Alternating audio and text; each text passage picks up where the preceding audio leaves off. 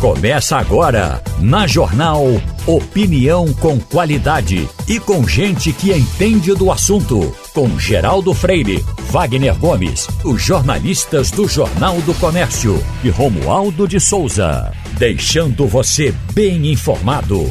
Passando a Limpo. O Passando a Limpo está começando. Tem na bancada Wagner Gomes, Romualdo de Souza, Ivanildo Sampaio. E Romualdo, você está aí já vendo à distância a desocupação da frente do quartel? Vai acontecer?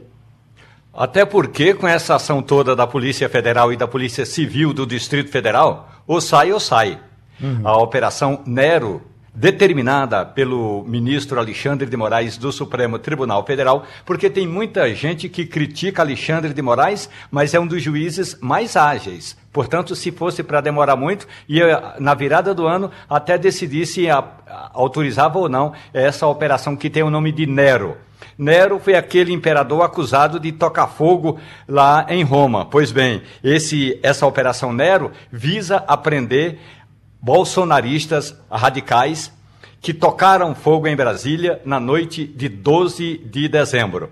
Nessa operação de 12 de dezembro, os bolsonaristas radicais que estavam naquele acampamento na porta do QG do Exército, com o apoio de muitos integrantes do governo do presidente Jair Bolsonaro, pois esse grupo saiu do QG do Exército, foi até um shopping center nas imediações da Asa Norte, tocou fogo em cinco ônibus, três veículos de passeio, tentou invadir a sede da Polícia Federal e depredou a entrada da polícia de uma delegacia da Polícia Civil no centro de Brasília. Esses mesmos ateadores de fogo de Brasília, eles espalharam 33 but é, de gás pela avenida, justamente para evitar as, é, que a Polícia Militar do Distrito Federal é, tivesse alguma dificuldade de chegar perto deles e também o Corpo de Bombeiros.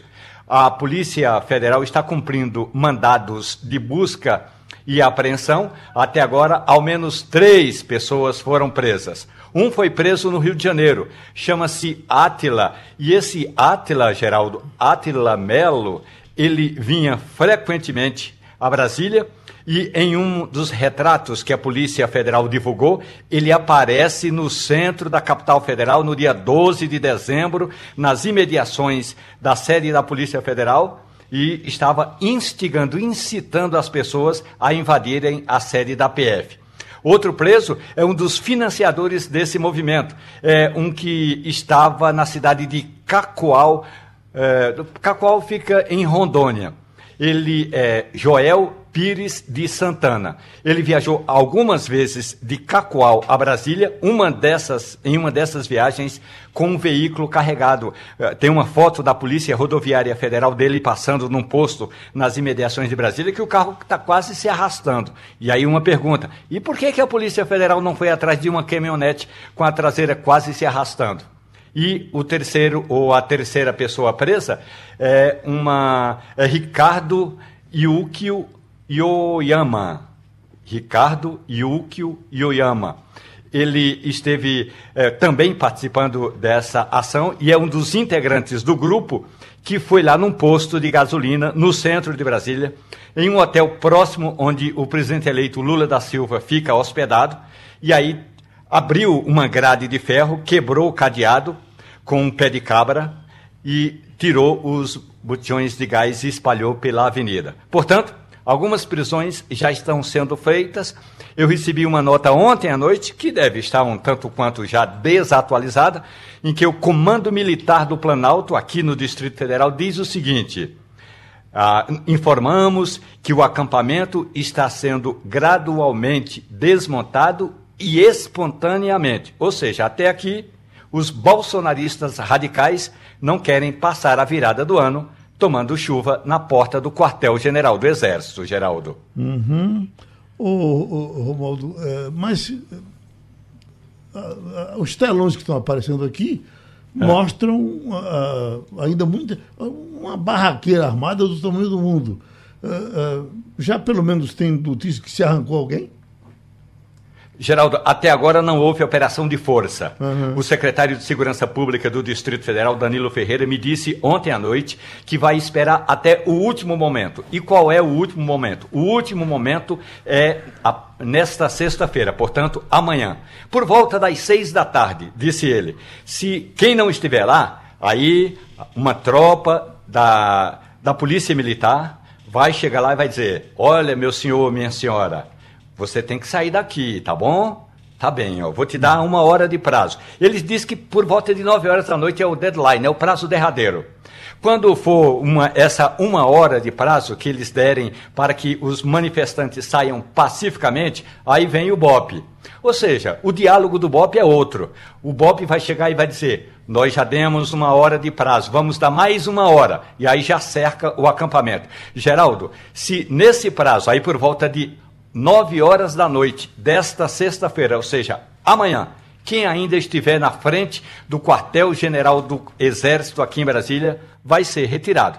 E aí tem um detalhe: ontem à noite houve uma nova operação do Departamento de Trânsito de Brasília. O Detran multou 119 veículos. Geraldo, mesmo o pessoal saindo, ainda tinha mais de 100 carros lá. Alguns pegando gente para levar para casa, outros desembarcando. Tinha gente chegando com marmita, com uh, aqueles isopor cheio de comida, de bebida. Então, Toda essa operação ontem à noite do Detran foi para multar veículos que estão estacionados ali nas imediações do quartel-general do Exército. Agora, uma informação importante, só para o nosso ouvinte entender: nessa larga avenida do Exército, avenida é, que, que, dá acesso ali ao quartel-general do Exército, são três faixas de um lado e três do outro, qualquer veículo, Geraldo, que passar à noite, se passar em alta velocidade é parado. Se passar em baixa velocidade também é parado. Aí eu fico imaginando. Pois bem, se o exército faz isso normalmente, por que que deixou tanta gente acampar? Esse é o quesito. Houve, no mínimo, conivência do comando militar do Planalto. São várias perguntas que precisam ser respondidas, né, Romualdo de Souza? Desde a caminhonete que você citou, que passou se arrastando e não foi abordada pela Polícia Rodoviária Federal, passando também por essa ação do Detran que está multando esses veículos, porque não multou desde dois meses atrás, quando esses veículos começaram a chegar, até esse ponto que você acaba de citar da velocidade dos veículos em frente a esse estabelecimento oficial. Então é tão evidente, né, que não vai ser nem investigado, né? Porque todo mundo já sabe o que é. Hum. É só ver se agora as providências. exatamente. É as providências devem ser adotadas. Uhum. Né? Então, responsáveis devem ser punidos a partir de agora. Uhum. Outro ponto importante, Geraldo, apesar de toda essa mobilização, dessa operação da Polícia Federal hoje, dessa desmobilização desses acampamentos que começam a ser feitos, espero que de maneira de fato espontânea, que não haja necessidade de confronto com essas pessoas. Mesmo assim, a família do presidente Lula está sendo orientada a permanecer no hotel em que ficará hospedada em Brasília nesses dias que antecedem a posse. A orientação é para que a família não saia, porque pode haver algum tipo de agressão, digamos assim, ou algum risco à integridade física dessas pessoas, Geraldo. Você, é, nós estamos para receber um novo governo, ah. certamente um novo secretário de turismo. E aí, Wagner, se a gente tivesse como um diferencial para Pernambuco visite Pernambuco e conheça os banheiros mais limpos do Brasil. Será que isso funcionava? Quer ver? Um amigo que nos ouviu naquela conversa aqui sobre privadas, o doutor Clênio, médico, estava na estrada e mandou dizer isso. Geraldo, eu estava olhando aqui como vale a pena investir no sanitário, como o cara fez no, nos postos cruzeiros, né? Aquele sanitário limpinho. Muita gente faz como eu. eu. O pessoal que viaja, que eu conheço, faz questão de fazer o que eu fiz, por exemplo, sábado, que eu fiz uma viagem relâmpago a Tabira para um sepultamento, que eu saí daqui de três e pouco da manhã e às cinco da tarde eu já estava de volta em casa. Não passei nem três horas em Tabira. Veja, na ida eu abasteci o, o, o, o carro naquele primeiro posto, né, de quem vai, aquele novo, foi R$ 242,82 de, de diesel. Quando cheguei, a lanchonete estava fechada ainda. Quando eu cheguei em Arco Verde, tomei café. Foi 60 e 30. Na volta, eu almocei no posto novo, foi 92 e 37 e abasteci o carro novamente, foi 256 e 55. Tudo isso porque tem aqueles sanitários que dão aquela segurança. Você vai viajando, de repente você sente uma necessidade, né, de, e você sabe que tem um, um, um sanitário limpo à sua espera. É tanto que na ida, quando eu fui, eu senti uma certa vontade, fui ao sanitário, estava bem limpinho, o cara tinha acabado de limpar. Uma maravilha, né? Então, todas as, as viagens que eu faço, eu faço questão de parar nos dois e abasteço, compro alguma coisa, lancho, porque aqueles postos têm que ser preservados. Aquilo é respeito ao consumidor. Você é, veja, Wagner, o que ele se refere, o, o novo, deve ser o de Itacaimbó. Itacaimbó. Que é do mesmo grupo, é né? do mesmo grupo. Uhum. Eu tenho a ah. impressão que a partir da limpeza daqueles banheiros começou em Arco Verde, uhum. outros uh, se ajeitaram um pouco mais. É, em... Mas tem muito o que fazer ainda. Geraldo, veja só, a gente está dando exemplos pontuais. Uhum. São três exemplos que nós estamos dando aqui. vou dar o terceiro. Eu não sei se doutor Clênio, aliás, um abraço para doutor Clênio. É, eu não sei se o doutor Clênio citou o posto de custódia, que tem um posto em custódia que é de outra rede, é novo, uhum. é grande. Inclusive, aquela área de custódia está crescendo muito, Geraldo, se desenvolvendo muito também. Eu conheço custódia desde muito tempo e passei por lá recentemente, no mês de julho, e fiquei encantado. Uhum. Inclusive com esse posto também no mesmo padrão. No mesmo padrão. Agora ele deve se referir. Esse aqui de Pombos, que é grandão deram uma, uma ajeitada enorme também nos banheiros, que eram lá em cima, eles é. puxaram para cá. Agora é, é, é, é, uma coisa muito coletiva, muito Exatamente. Meio, por esse aspecto meio desarrumado. É, é diferente desses dois postos ah, que nós estamos esses citando. Esses são exemplares. De Itacaimbó e de Arco Verde. Uhum. De Arco uhum. Verde, como você bem disse, começou lá, né? E depois veio de, de Itacaimbó que é outro ponto de parada, mesmo que você não precise, se você estiver uhum. passando pela estrada em direção ao interior agora, dê uma passadinha para você ver que coisa magnífica, uhum. espetacular. Né? De fato, como disse o doutor Clênio, é um respeito ao consumidor. Né? É um respeito. É um, ah, porque é um pouquinho mais caro, tá certo, mas vale a pena. Uhum. Vale a pena você ir, porque, porque é muito bom. Agora, Geraldo, só um momentinho, Romualdo, por favor, para concluir. É, é, de fato são exemplos pontuais e é uma coisa absurda o que acontece em Pernambuco. Eu conversava, se você me der mais tempo, daqui a pouco eu posso falar sobre uma conversa de turismo que eu tive ontem uhum. de Pernambuco, que eu até disse, o defeito de Pernambuco no que diz respeito ao turismo é o pernambucano no caso, o nosso bairrismo, que não nos deixa enxergar o que é feito e bem feito pelos nossos vizinhos, na Paraíba, em Alagoas. A gente acha que aqui tudo é o melhor do mundo. Fecha os olhos, aqui é o melhor do mundo. Não é. Em Pernambuco, nós passamos vergonha, especificamente nesse ponto, você fala de banheiro. E não é somente banheiro de posto de, de, de, de gasolina à beira de rodovia, não. Em restaurante, em bar que a gente vai aqui, é uma ceboseira. A gente devia ter vergonha e não ter orgulho disso que a gente tem aqui. Deixa eu pegar uma palavrinha de Ivanildo, que certamente eh, eh, se interessa por esse assunto, porque é um homem frequentador das estradas. Oi, Ivanildo. Bom dia, Geraldo. Bom dia. É, quando eu ia mais frequência a São José do Egito, eu parava em dois, lugar, dois, dois lugares. O primeiro era em Encruzilhada de São João e o segundo era em Arco Verde. Uhum. Nenhum dos dois era um exemplo de banheiro limpo. Uhum. Arco Verde um pouco melhor. O de Encruzilhada de São João, uma tragédia. E depois eu não sei mais porque diminuí as minhas viagens até São José, perdi mãe, perdi pai, não tem mais muita gente por lá. Então, é, não sei como é que está a situação hoje. Uhum. Mas eram, eram lamentáveis os dois banheiros que eu costumava frequentar quando viajava. Eu acho que o de Arco Verde é em torno de 15 anos, mais ou menos. É isso tudo, Wagner? Eu acho que é por aí, Geraldo, de né? 15 a 20. Uhum. Ah, 15 Mas o Romualdo está chamando, oi, Romualdo. Geraldo, o governo de Pernambuco implantou um sistema que eu aplaudi na época, aqui na Rádio Jornal, eu elogiei a iniciativa que é do passaporte do turismo. Eu recebi um desses passaportes quando estive uma vez no shopping Rio Mar. Peguei o passaporte e aí todas as cafeterias, ou quase todas as cafeterias do Recife e do interior de Pernambuco, você vai lá, Geraldo, carimba e recebe uma, uma homenagem. Assim, o cara marca que você esteve naquela cafeteria. Agora, uma coisa é quando a ação é tomada pelo governo e a iniciativa privada nem fica sabendo direito, e aí dentro da empresa, o dono da empresa nem passa para os seus funcionários. Ou seja, tem algumas cafeterias alguns estabelecimentos que recebem bem o turista, carimba o seu passaporte do turismo, mas tem outras, aliás, você sabe, não é, Geraldo? O Café e Conversa, um programa que vai fazer 15 anos aqui na Rádio Jornal, a gente recebe muitos pedidos, muitas orientações. Outro dia chegou uma reclamação. Uma ouvinte nossa chegou numa cafeteria nova aqui no, aí no Recife levou o passaporte e falou: Olha, eu já estive em várias cafeterias, gostaria de carimbar dizendo que eu estive aqui. Aí o atendente falou assim: Não, não estou sabendo. Então chama o gerente. O gerente não está. Ou seja, é importante, essas medidas são importantes, Wagner, para que você volte ao estabelecimento. Agora, o estabelecimento também precisa estar preparado para atender bem ao cliente, porque senão ele não volta para carimbar o seu passaporte. Você ainda teve sorte de carimbar o seu, Romualdo? Eu recebi o meu já faz algum tempo, inclusive a nossa querida estimada amiga Fátima Bezerra, que uhum. participa sempre nos nossos debates aqui, me trouxe. E assim, eu não encontrei nenhum lugar que carimbasse o meu. E olha que eu rodo um pouquinho pelo interior aqui, fui várias vezes a Serra Negra, não, não tem lá. Pensei que ia encontrar lá um ponto. Carimbe aqui o seu passaporte de Pernambuco.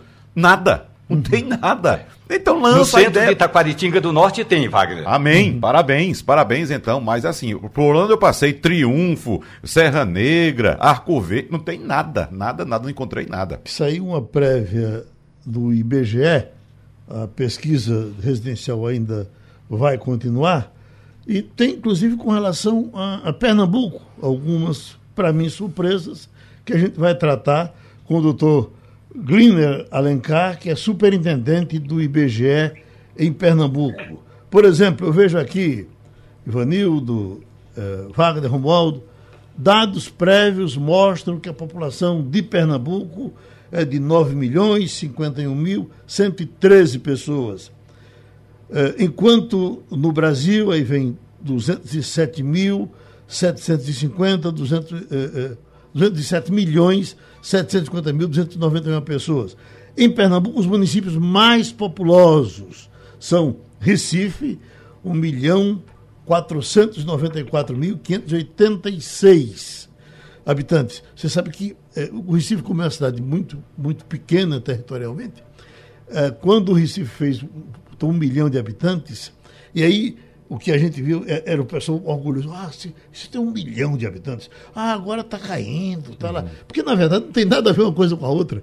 O município pode ter 500 mil habitantes e ter mil vezes mais qualidade, qualidade de vida do que o de 2, 3 ou 4 milhões. E o importante é a qualidade de vida. Geralmente, o que tem menos habitantes tem mais em qualidade geral, de vida. tem mais qualidade de vida. É, é, bem possível que a qualidade de vida de João Pessoa seja melhor do que aqui É bem possível, não, sem dúvida. Né? É? Então, mas as pessoas, não, rapaz, então, o Recife não tem mais como crescer, porque ele está em um milhão e meio, Ivanildo. A impressão que eu tenho é que mais de, há mais de 20 anos que a gente fala em um, milhão e meio e aqui, pelo IBGE, ainda não chegou em um milhão e meio. É um milhão 400 e bem pertinho. Mas nós estamos, então. Mas, Geraldo, tem um fato aí que. Hum, pois não. Muita gente não leva em consideração.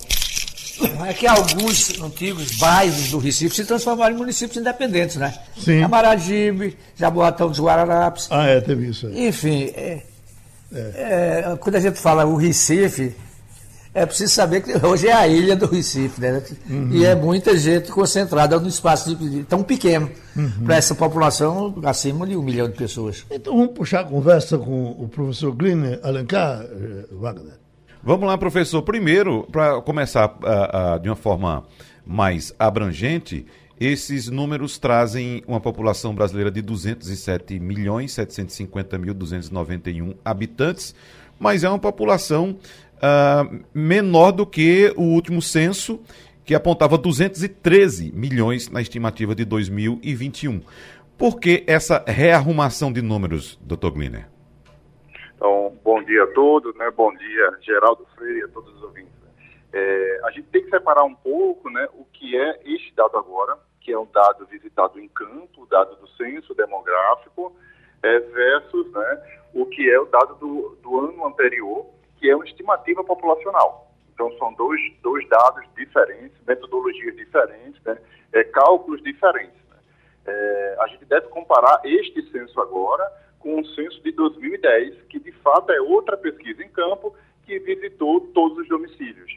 O dado que a gente tem da, da estimativa do ano passado, como já é uma estimativa, é um cálculo matemático em cima dos dados de 2010, quando a gente tinha uma defasagem de 12 anos para poder fazer essa previsão, para poder fazer os cálculos matemáticos e estatísticos. Então, o dado mais acurado que a gente tem hoje é o dado que foi divulgado ontem, já citado é, por vocês né, nessa notícia. Doutor, quais são as dificuldades que o IBGE está encontrando, que o pesquisador está encontrando? Tem tido má vontade do povo de receber o pesquisador?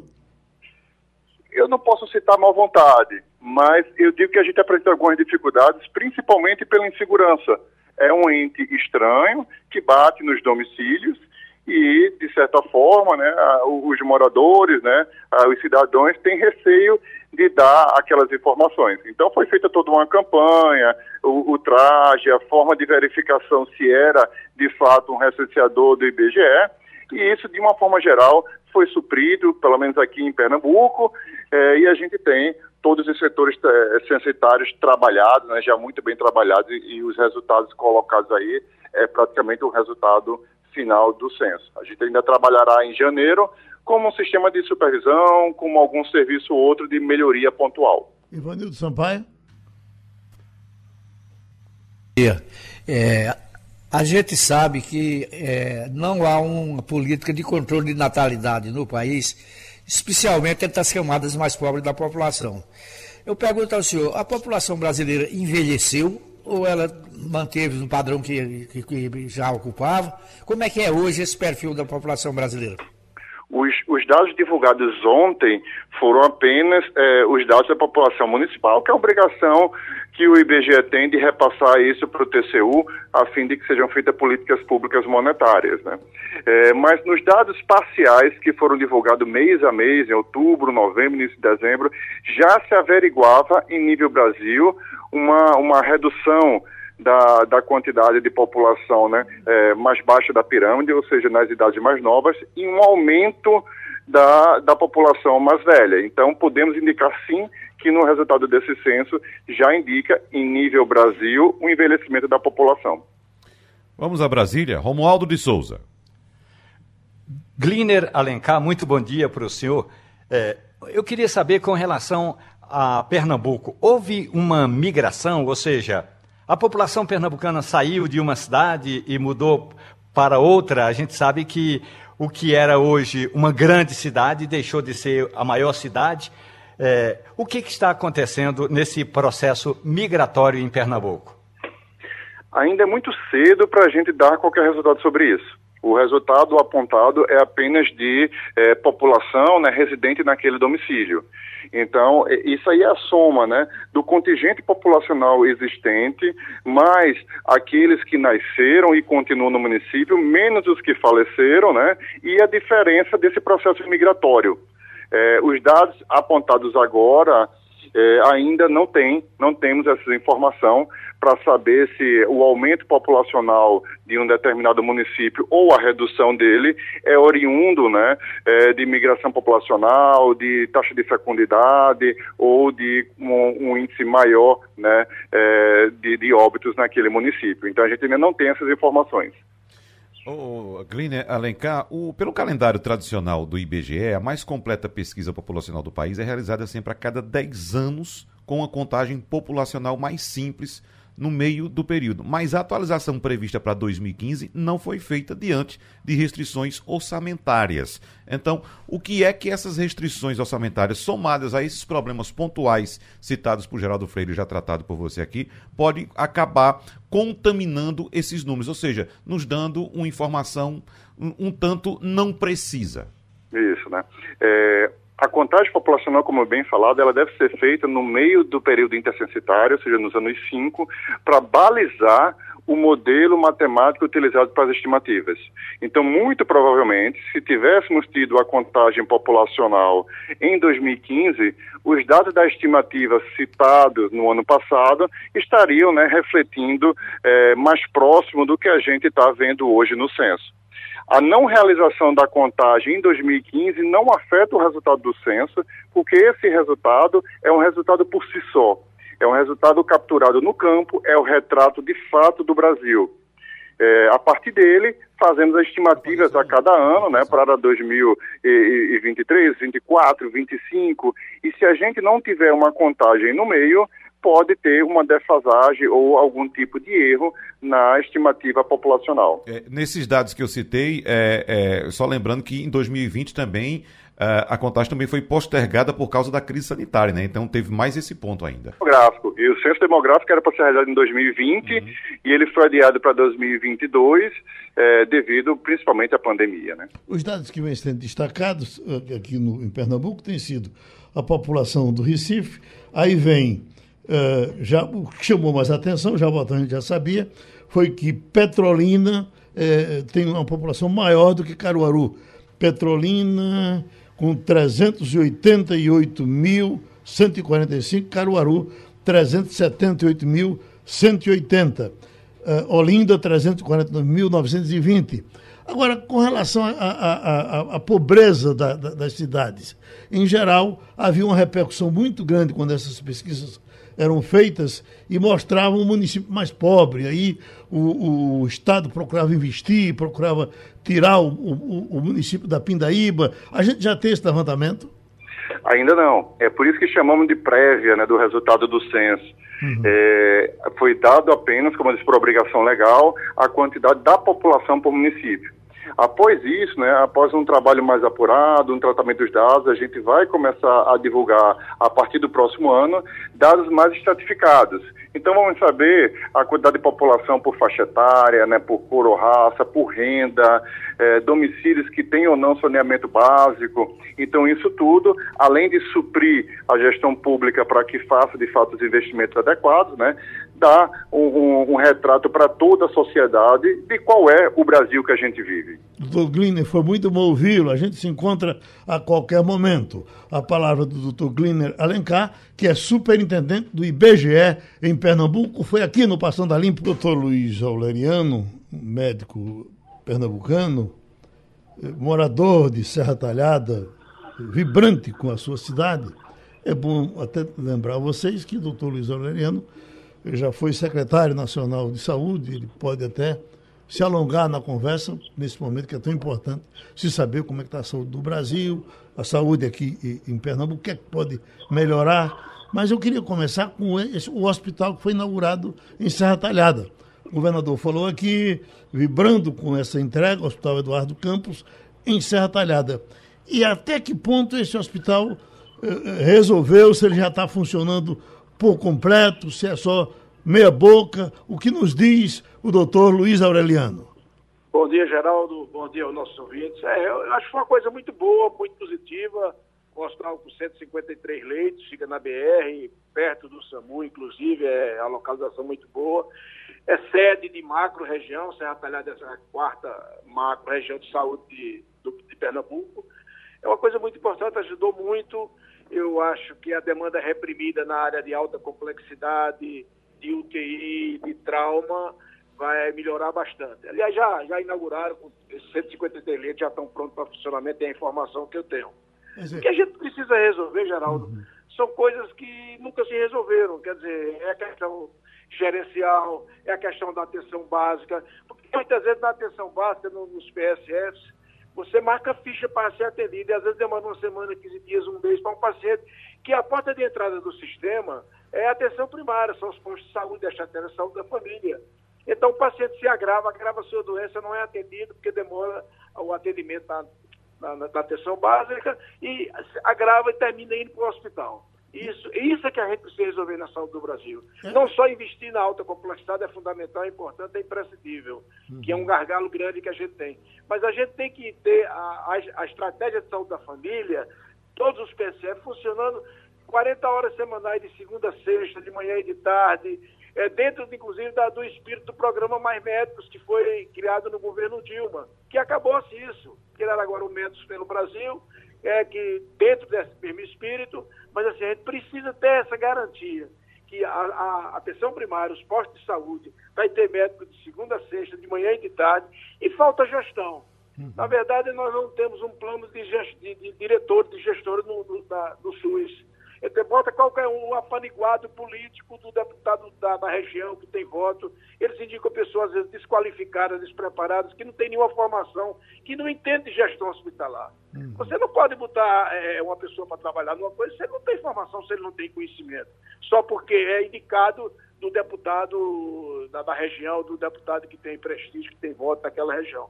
Esses são os problemas que a gente tem que resolver, além da questão do financiamento. Quer dizer, é a PEC 29, remontar a PEC, a emenda constitucional número 29, até da autoria do deputado Eduardo Jorge, que foi do PT, que garante o financiamento do SUS, 15% do orçamento do município tem que ser para o SUS, é, 12% do orçamento do Estado tem que ser para o SUS, e do governo federal 10% mais variação do PIB. Tudo isso está esquecido. Você entendeu? Esse governo Bolsonaro aprofundou essa crise. Agora, o senhor, viu... o senhor falou em defesa dos mais médicos. E isso é um vespeiro sem tamanho na classe médica. Então, significa que, quando o senhor falou agora, muitos médicos, amigos meus e seus, já estão de cara virada porque eles são contra o, o, o, o mais médicos. O senhor podia dizer porque, porque o senhor defende os mais médicos? Claro que eu defendo. Inclusive, eu fui secretário de saúde de Serra Talhada de Paulo Afonso e trouxe médico do mais médico. Sabe por que a grande parte do médico é contra o mais médico? Por causa da reserva de mercado. Por causa do empreguinho. Porque o médico desnobava o PSF, mudava para as num aqui um mês, daqui a pouco tinha uma oferta de dois mil reais a mais na frente para outro. E não tinha compromisso com isso, queria um emprego. Aí impunham, às vezes, o prefeito para trabalhar dois, três dias. Tem cidade ainda em Pernambuco que o PSF, o médico, vai dois dias por semana. Uhum. Isso precisa acabar, Geraldo. É um desrespeito à população. É o, é o corporativismo médico, é o reserva de mercado. Por isso que ele, a grande maioria não votou, inclusive, em Lula. Uhum. A grande maioria eh, votou em Bolsonaro, que eu conheço isso. Conheço uhum. isso a, a, de perto, inclusive médicos parentes meus, que uhum. pensam com o bolso. Oi, Wagner. Isso na saúde pública. Wagner. Doutor Luiz Aureliano, na entrega do relatório final do trabalho do grupo de transição, foi destacado, foram destacados alguns pontos de como o governo entrante, o governo Lula, vai receber o país. Por exemplo, na área de saúde, os cortes no orçamento da saúde para o ano que vem passam de 10 bilhões de reais o que acaba inviabilizando ações estratégicas do SUS, como por exemplo farmácia popular. Outro dado, o percentual de crianças menores de 7 anos com acompanhamento vacinal caiu de 68% em 2019 para 45% neste ano de 2022. E só para completar outro dado importante, apenas 60% dos dados do Cadastro Único para Programas Sociais estão desatualizados, fazendo um link desses dados que eu estou lhe repassando agora, com esse assunto que Geraldo Freire puxou com o senhor, nós acompanhamos nos últimos anos uma disputa entre médicos durante a pandemia. Existia uma ala favorável, por exemplo, a, ao uso de cloroquina, veja só, e uma área contra. E a gente percebia muito bem quem é a favor de uma coisa ou contra outra é a favor de um político ou contra outro político. E quando, por exemplo, eu trago esses dados aqui, converso com um médico de uma determinada área, ele diz o seguinte: esses dados são mentirosos. Então, nós que somos leigos, que estamos do lado de cá, que dependemos da saúde, dependemos do médico, o que é que devemos fazer diante desse racha político que há na, na comunidade médica? Olha, eu, eu acredito na ciência, eu acredito na ciência, sabe? Essa pagelança de ivermectina, essa pagelança de hidroxicloroquina são desequilibrados, como Bolsonaro defende isso. E quem, quem, quem acompanha Bolsonaro é, é, é, é, pior que ele, eu acho. É um médico, um cara que estudou, que tem pós-graduação, que tem residência médica, re, prescrevendo re, ivermectina. Ivermectina é para tratar é, escabiose, é, é, parasita, eles não sabem o que é um vírus, não, não, não, não misturam. Quer dizer, é, é pagelança isso. Isso é, isso é vergonhoso. Isso é vergonhoso. Entendeu? Então a gente tem, os dados são reais, está aí, a, a cobertura vacinal, voltando doenças que a gente já tinha erradicado com a vacinação. Não tem coisa melhor. No... Rapaz, a paralisia infantil. Pega umas gotinhas simples de SEIB, que para mim é um, um dos grandes gênios da medicina entendeu? Acabou. Eu era menino em Serra Talhada e tinha vários coleguinhas com a perninha fina de paralisia, sequela de paralisia infantil. Acabou-se isso, vai estar tá voltando.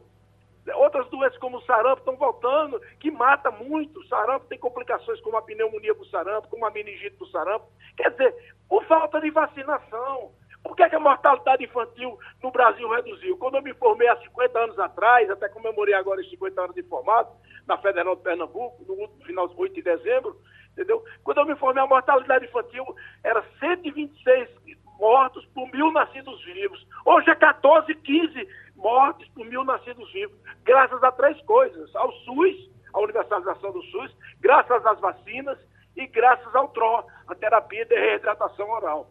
Foi por isso que reduziu a mortalidade infantil, desse, nesse, nesse nível. Há 50 anos atrás, era 126 eh, eh, nascidos mortos por mil nascidos vivos. Hoje é de 14, 15 é, mortes por mil nascidos vivos. Chama... Vacina, vacina, vacina. Chama Ivanildo, Ivanildo Sampaio. Pois não, Ivanildo. Bom dia, doutor Luiz Aureliano. Doutor Luiz, eu já escutei críticas, inclusive de, setor médico, segundo as quais houve em Pernambuco uma, uma sede de construção de novos hospitais sem preocupação de equipá-los e sem preocupação de recuperar os que estavam sucateados. É, como é que o senhor vê isso? Esse hospital de Serra Talhada é mais um é, desequipado, sem equipe, sem, enfim? Ou, ou, isso é despeito de quem não gosta de novos hospitais? Não, veja, o, o, esse, perfil de hospital do Eduardo Campos lá de Serra Talhada, ele é extremamente necessário, já chegou muito atrasado. Porque a gente é, só tem a UTI em Serra Talhada nos hospitais privados. Hoje tem um hospital público, embora gerenciado por OS, que é outra coisa meio esquisita. Agora, a gente precisa fortalecer, em primeiro lugar, é a atenção básica, a atenção primária, que garante, resolve 80% dos problemas de saúde da população. Agora, se funcionar as 40 horas semanais, se tiver médico de manhã, de tarde, de segunda a sexta, e tiver boa gestão, campanha de vacinação, esclarecimento, educação e saúde, participação, como, como prevê a Constituição no artigo 196, participação popular, conselhos, gestores, tudo isso. Mas tudo isso foi abandonado no, desastrado que está fugindo para os Estados Unidos. Ah, tudo foi abandonado. E quem defende esse cara, é, para mim, não é médico. Para mim, não sabe nada de saúde pública, só pensa no bolso. Medicina, é, é para eles, é, é uma questão de ganhar dinheiro e mais nada mais. Né? Uh, Romualdo de Souza, em Brasília? Luiz Aureliano, bom dia, doutor. Tem uma, uma análise figurativa que era feita pelo meu professor de filosofia, o padre Jesus Hortal. Ele dizia o seguinte: os agnósticos dizem o tempo todo que não têm habilidade para tratar com Deus. E é verdade. Só que quando eles estão no abismo, o primeiro socorro que eles pedem é: Deus me ajude. Parece um pouco alguém que faz muitas críticas a esses mais médicos, que precisa, e o programa precisa ser criticado do ponto de vista de sustentar o governo de Cuba. Isso tem que ser criticado. Agora, quando o cabra está precisando de um atendimento médico, ele não quer saber se o médico veio do mais médico ou se veio de uma universidade é, da Europa. O importante é o atendimento, Aureliano. Exatamente. Os médicos cubanos, pega os indicadores. Eu fui secretário de saúde de Paulo Afonso, que é uma cidade grande aqui na Bahia. Eu fui secretário de saúde de Serra Talhada, que é outra cidade grande, que é a minha cidade natal, em Pernambuco. E onde tinha médico cubano atendendo em PSF, todos os indicadores eram melhores. Todos. A regra era essa. Por, por, quê? Porque eles só faziam aquilo, se dedicavam àquilo, tinham prazer. O paciente chegava, ele não botava o paciente do outro lado do mirô, não, ele botava de lado dele. Então o paciente já começava a confiar no cara, embora eles falassem um portunhol que atrapalhava um pouco, mas muitos deles hoje ficaram no Brasil, inclusive lá em Serra Talhada, fizeram Revalida, foram aprovados. Tinha gente com excelente formação, tinha oftalmologista, uma menina que era oftalmologista, depois foi embora para os Estados Unidos, para Miami. Não podia exercer oftalmologia, estava na atenção básica, mas com uma boa forma. Porque todo médico. Eu tenho um filho que passou três anos em Cuba entendeu? E tem uma forma, ele hoje é ortopedista, terminou o curso já no Brasil, fez um outro vestibular, tal, tal. E, mas assim, ele tinha uma formação em saúde pública que eu que tenho, às vezes me admirava, até porque eu já fui lá em Cuba conhecer também, entendeu? Mas assim, é, é, é, isso é vergonhoso, isso é vergonhoso. Então, essas pessoas que, que, dizem, que acompanham esse translocado que está saindo agora dia primeiro, entendeu? Sinceramente, eu não sei se eles têm compromisso com a saúde da população. Deixa eu dar um abraço, doutor Luiz Aureliano, eh, médico, que conversou com a gente aqui no Passando a Limpo. Vamos segurar em Brasília com o nosso Romualdo de Souza, é o centro eh, das decisões e está sendo também o centro das atenções. Por exemplo, está ali Polícia Federal, prende bolsonaristas, radicais em operação. A operação está rolando aí, Romualdo, bem? Geraldo, ainda está rolando. A Polícia Civil do Distrito Federal, que está fazendo uma parte da investigação aqui na capital federal, ela já apurou, Geraldo, que um desses integrantes é, presos hoje, aquele lá que veio de Cacoal, em Rondônia, ele chegou em Brasília e foi ele quem foi num posto de combustível é, e comprou o combustível, a gasolina, para tocar fogo em cinco ônibus e três veículos de passeio. Agora, Geraldo, você pode imaginar o seguinte: imaginemos que você está com a sua BMW numa rua de Brasília. Por algum problema vai dar uma pane seca, vai, vai faltar combustível. Claro que sair da multa, mas vamos deixar a multa de lado. Aí você está ali com a sua BMW, com a pane seca, o que fazer? Tem algumas regras da ANP, a Agência Nacional do Petróleo, que não permite você comprar combustível de qualquer jeito. Pois não, pois esse bolsonarista chegou no posto de gasolina e encheu lá três eh, recipientes e saiu com o recipiente na mão tranquilamente. Ou seja, até isso está sendo investigado pela Polícia Civil, porque o posto de combustível vendeu a gasolina eh, de forma a granel, sem muita, sem muita, eh, sem cumprir muita regra, regra de segurança. Então, essa é uma parte. A outra parte importante é e quem está financiando toda essa equipe?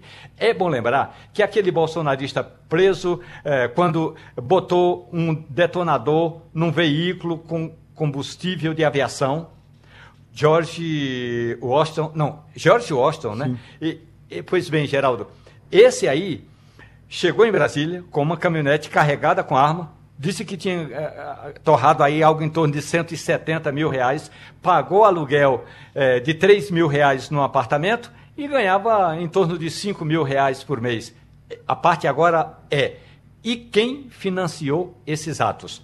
A Polícia Federal tem informações, mas ainda não são informações conclusas. Então, a Polícia Civil de Brasília, a parte, a, a, tem um departamento na Polícia Civil aqui em Brasília que deveria ser copiado Assim, o secretário de Segurança Pública, o senhor que está me ouvindo, Ctrl-C, Ctrl-V. É uma área de tecnologia avançadíssima. Vai lá, vai atrás, busca. E aí, quando a gente conversou ontem, ontem houve uma conversa informal com o secretário de Segurança Pública, por que, que demorou tanto? Primeiro, porque parte ou alguns desses agentes que tocaram fogo em Brasília no dia 12 estava com o rosto coberto. Então, foi preciso fazer um monitoramento. Quem chegou no posto de gasolina? Chegou a que horas? Sete horas da noite? Então, fizeram o caminho inverso. Antes de chegar no posto, eh, aquele carro saiu de onde? Então, é um processo longo, mas, como diz o secretário, criterioso, Geraldo. Eu tenho um, um assunto para tratar com você, Romualdo, para eu não esquecer eu peço ah. licença aqui aos meus amigos, porque eh, eh, eu estava ouvindo ontem uma discussão em cima dessa questão de passar ou não passar a faixa de Bolsonaro para Lula. Já se sabe que Bolsonaro não vai passar. Aí se cobra que eh, o vice-presidente Mourão passe. Ele também está dizendo que não vai passar.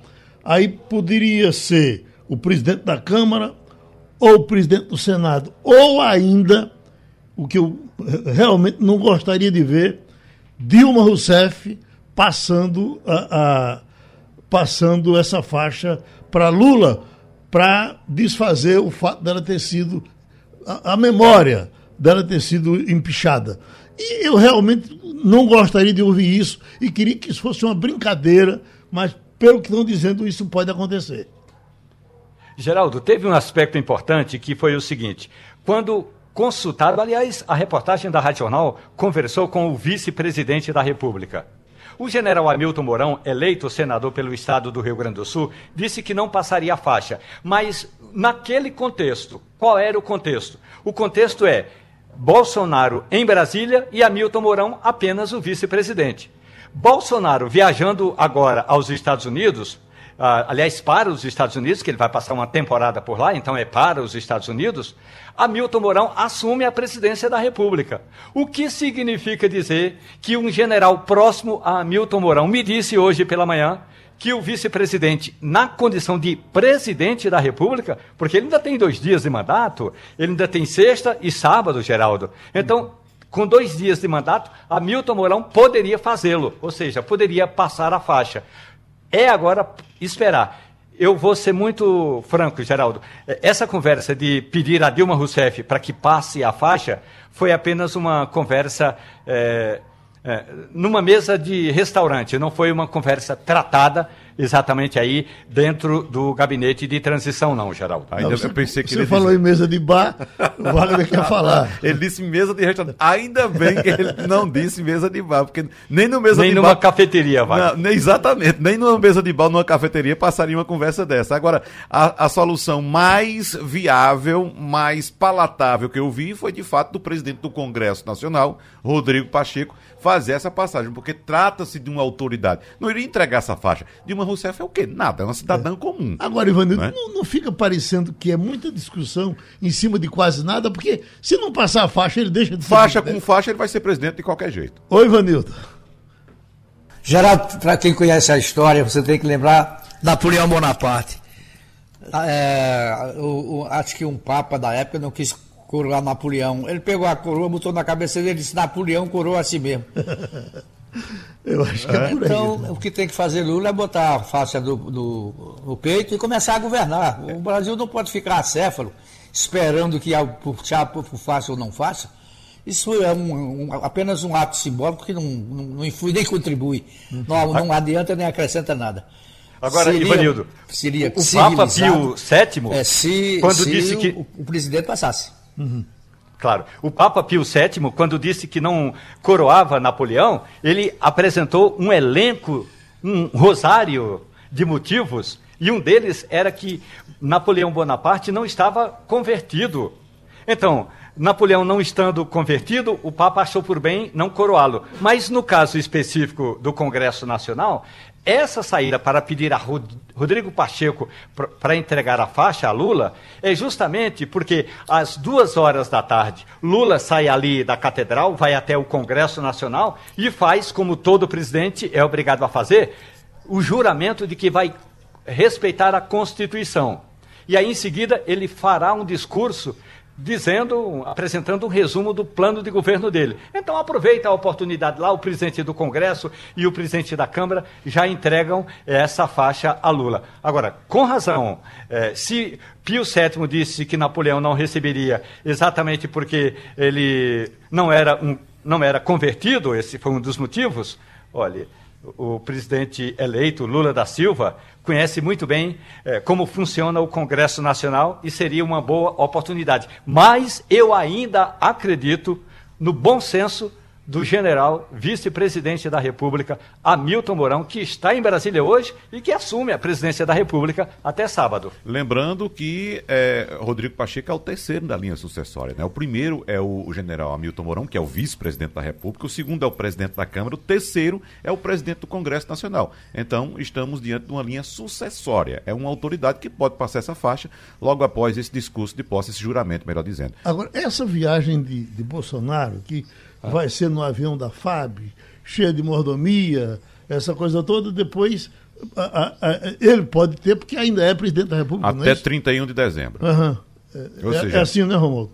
Sim, tranquilamente. Ele é presidente da República, vai ser recebido lá como chefe de Estado. E um detalhe importante: a chamada equipe que vai antes, Geraldo, para preparar o terreno, já está lá há uma semana, não é uhum. novidade. Uhum. Aliás, eh, ontem eu lendo a coluna do Jamildo, do blog do Jamildo, tinha até a relação é, de oficiais e de é, sargento, uma, uma sargento do Gabinete de Segurança Institucional, que vai cuidar do, dos aparatos todos, vai e fica lá com o Bolsonaro. Quando terminar, essa sargento volta. Agora, alguns não voltarão.